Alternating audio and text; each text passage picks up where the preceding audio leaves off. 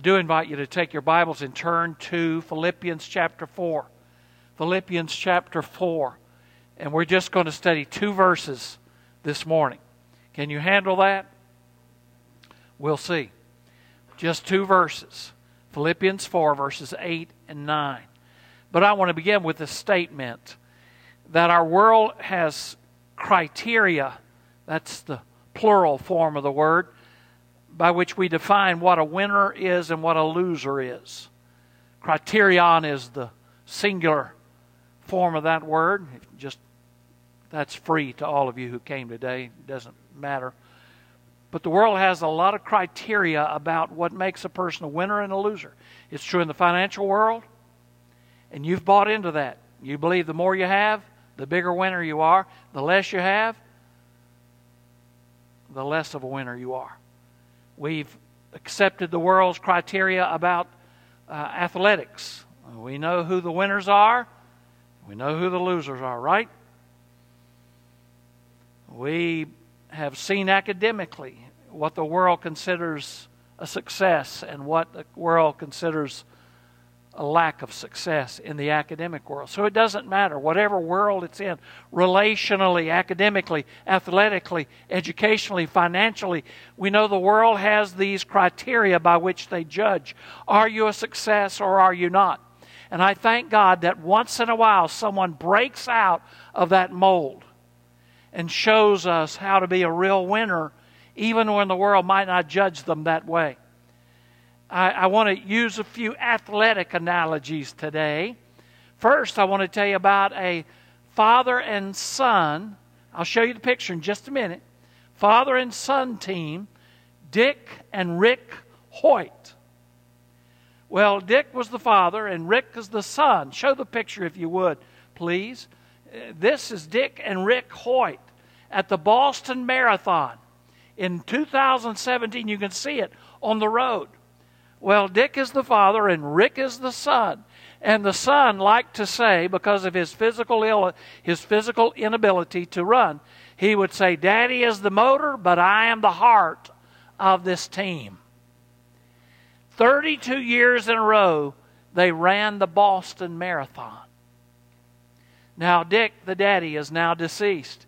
But for 32 years, he pushed his son in that wheelchair with cerebral palsy across the finish line of the Boston Marathon. Isn't that inspiring? Well, they never won that race, but you know they did. In the Olympic world, I won't show you any more pictures, but I will reference some things some of you remember if you know anything about sports history. For example, in 1908 marathon, an Italian by the name of Dorando Pietri. He finished it after having come into the stadium. He fell five times. An official helped him across the line. He was disqualified because he had assistance. But in Italy, he was the hero. He may not have won, but in their minds, he did. And many remember the name Derek Redmond in 1992 from Great Britain. He finished the 400 meter dash with a torn hamstring. He was he hopped most of the way, but then out of the stands his daddy came. Disqualified because he got help, but his daddy helped him across the finish line. Well, winner officially no, but a winner absolutely. And then perhaps one of my favorites in the 1968 marathon, Mexico City, a Tanzanian runner by the name of John Stephen Akhwari. He came into, he finished an hour behind the winner of the 68 marathon, struggled in every way. But Akhwari said, My country sent me here to finish, not just to start the race. Well, he was a hero to his country. I thank God for those who have shown us over the years that there may be a different definition of what a winner is and what a loser is. And I think it's incumbent upon parents to teach their children that just because the world sets up certain standards, that's not always what a winner really is. I think we need to teach our grandchildren, that's not always what a winner is. But spiritually, we definitely ought to teach our children, grandchildren, and ourselves that if you want to be a winner, you're going to do what the Lord says in Philippians 4 8 9. If you really want to be a winner, you're going to learn to be like Ephesians, excuse me, Philippians 4, 8, and 9. So look there with me at these powerful words for us. We should remember these words. Paul begins with that wonderful phrase that we love when a preacher says it finally. And I've told you before, what does it mean when a Baptist preacher says finally? Absolutely nothing. But when Paul said it, it meant something. It was a powerful reminder that you've studied the doctrine and now's the duty comes. You've studied the belief. Now let's look and see how it ought to affect your behavior. So finally, brothers, whatever is true, whatever is honorable, whatever is just, whatever is pure, whatever is lovely, whatever is commendable, if there is any moral excellence, if there is any praise, think, dwell, ponder these things. And then he really goes to meddling in verse 9, where he says, Do what you have learned and received and heard and seen, even in me. And the God of peace will be with you. Shouldn't take us long to preach through that, right? First of all, see with me that we have a personalized pattern which serves as an inspiration for different living. Paul is able, unlike most of us, to say, Look at me. Do what I've told you. Do what I've done before you.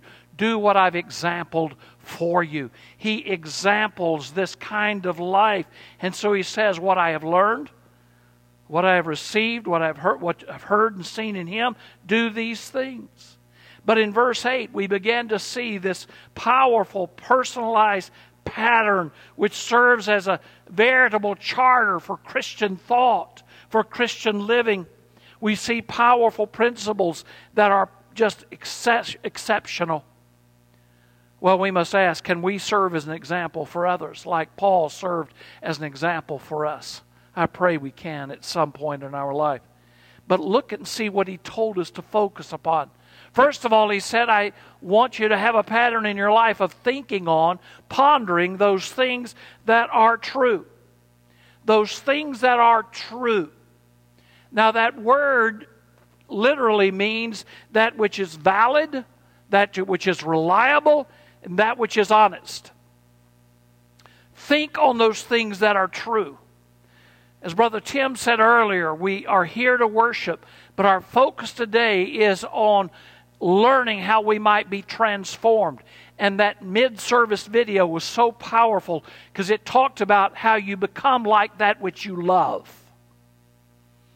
And you began to act like that which you focus upon. Paul says, focus on that which is true. Now, we worry about a lot of stuff, most of which is ridiculous. One psychologist named William Cavert said of the 100% of things we worry about, 92% of those things are either beyond our control, never happened or never will happen, or they're imaginary. Only 8% of the things we actually worry about are really worth considering. Satan, the Bible says, Jesus said in our study in the Gospel of John, he is the liar. He's the great liar. And he wants you to focus your mind and your thought on things that do not matter. But Paul says, focus your mind on that which is true. And so we should let the Holy Ghost, the Holy Spirit, control our minds so much that we focus on what is true and by studying the Word of God. And that's why we are a Bible based church. And that's why I will preach to you from the Word of God, no other place. because it is the only thing that is worthy and true in this world. And as you focus it upon it and let its word come into your life and you focus on what is true, then we become more and more valid, reliable, and honest even in our own lives. So Paul starts off by saying, focus on what is true. But he goes on, doesn't he? Focus on what is noble, honest, and just.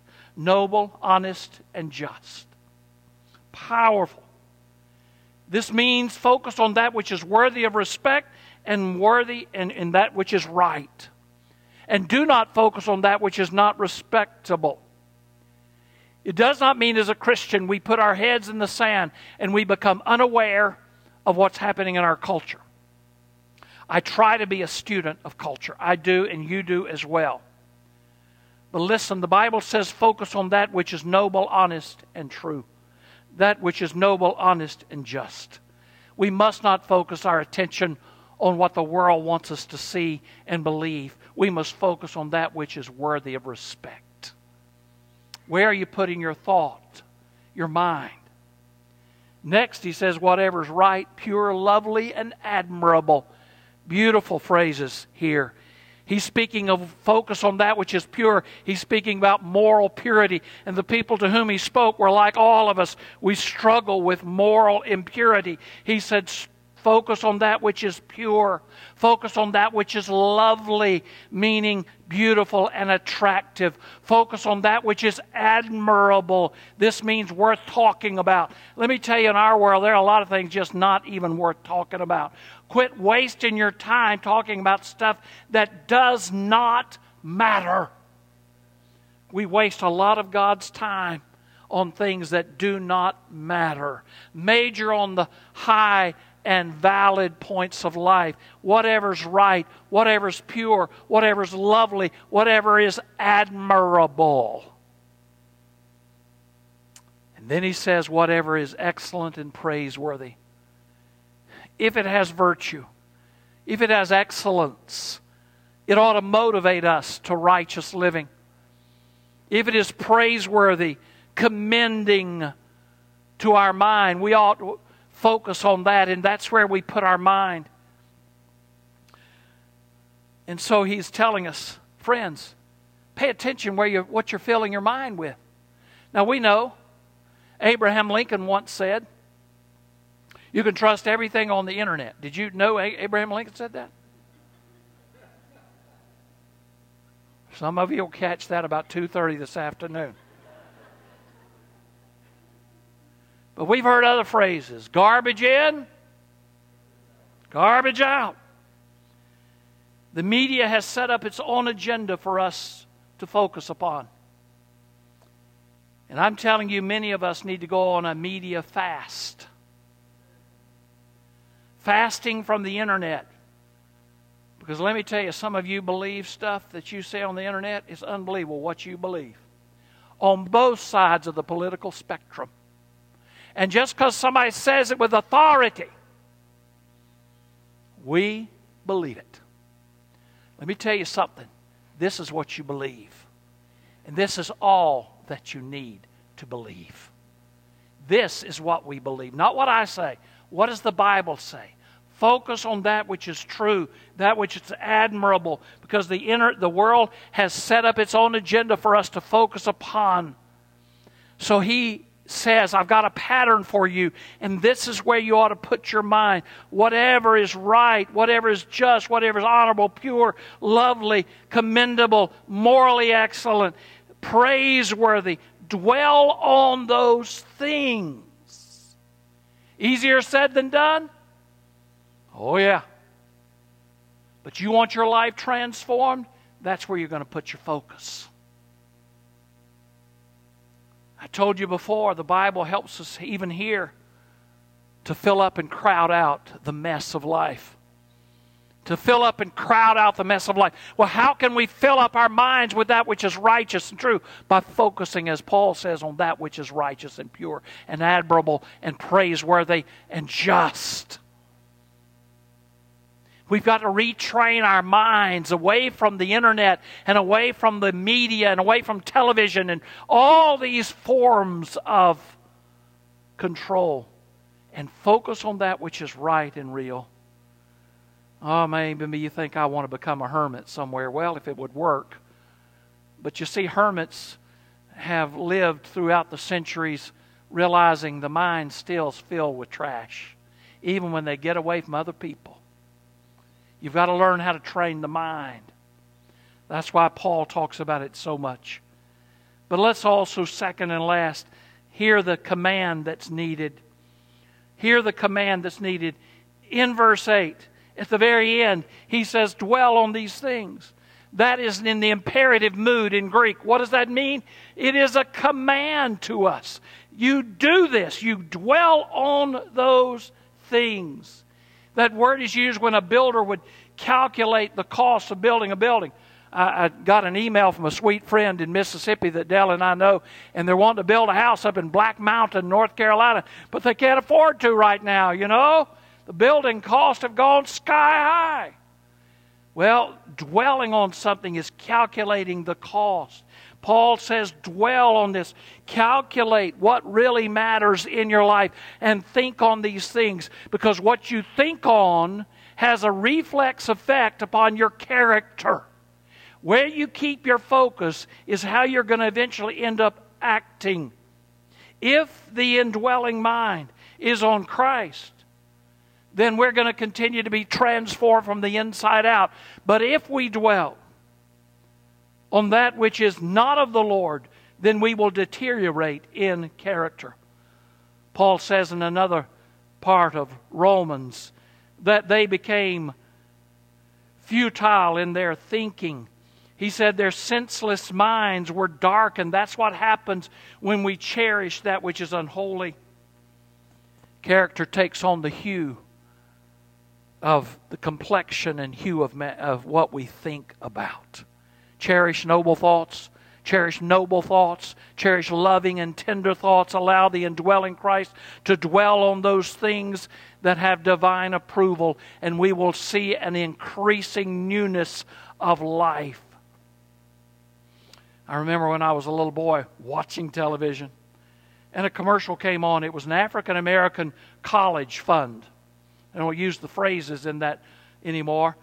But I remember the byline wanting us to give money to this fund, and it said, Because a mind, does anybody know how to finish it? Is a terrible thing to waste.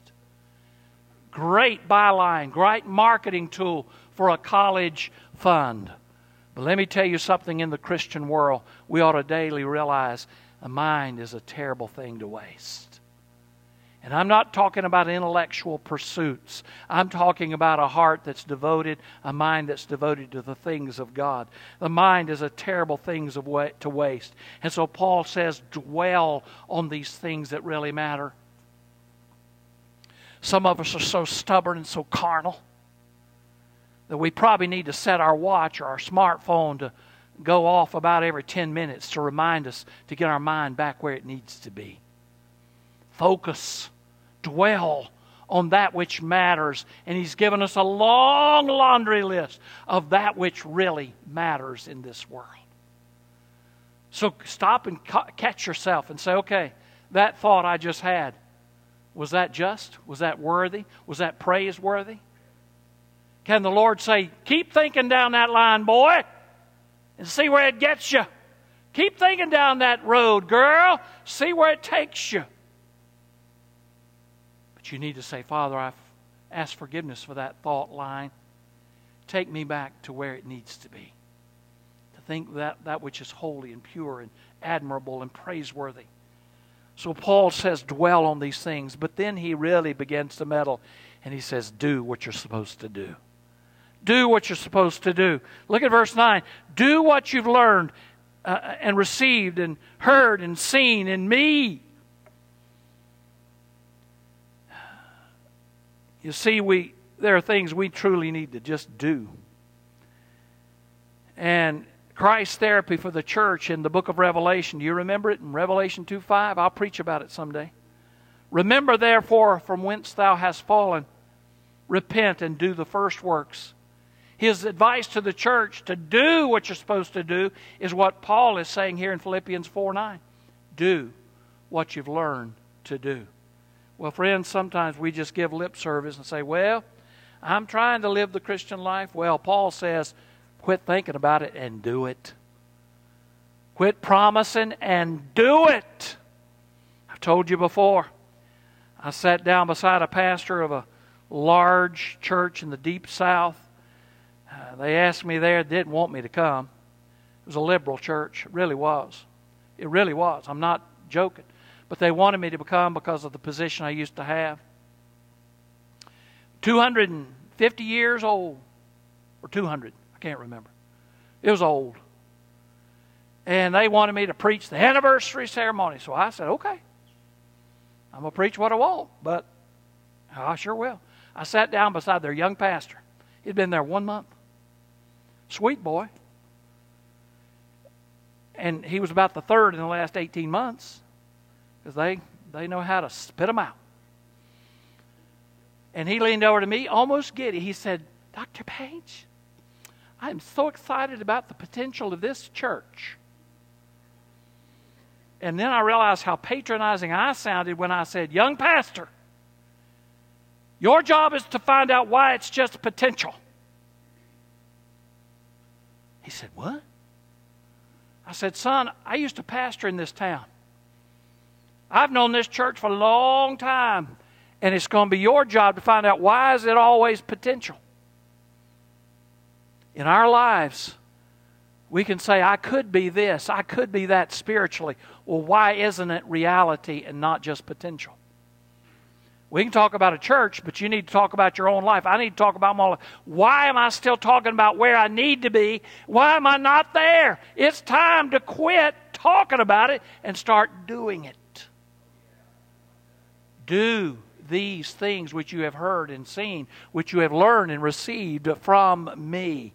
To know the presence of God. The power of God in our lives means that we are to act upon these things. That's why I tell you fill up and crowd out. You really want to have a better mind?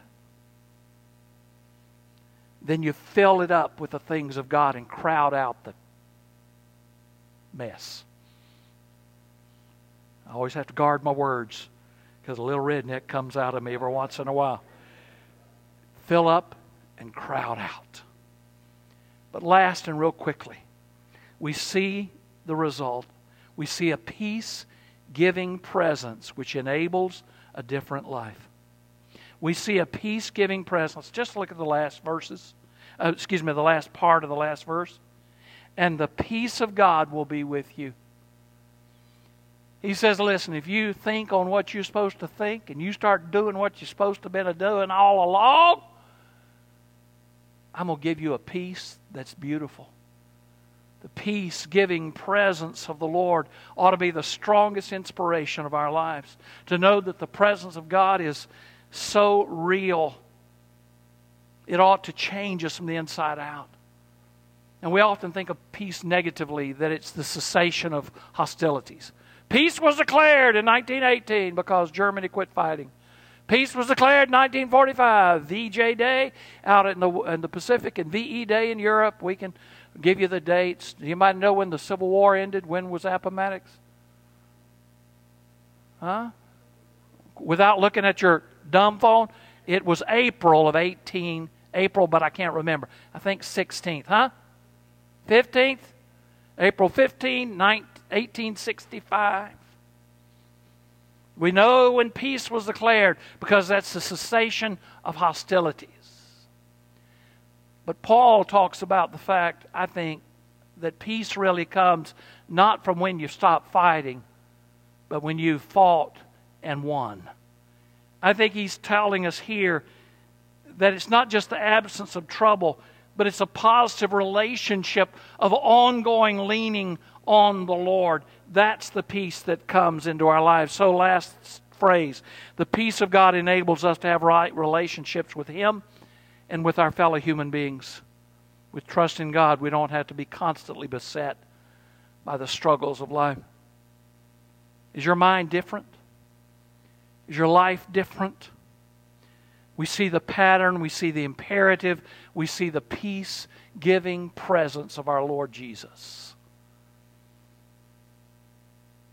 Are you ready for a different life? Paul says you can have it. Think and do. Fill it up, crowd it out. Pray with me. Father God, thank you so much for your precious word that again today has convicted us, has spoken to us, has thrilled us, and has shamed us. All at the same time. Because, God, we all think things we shouldn't think, say things we shouldn't say, and act in ways contrary to your heart.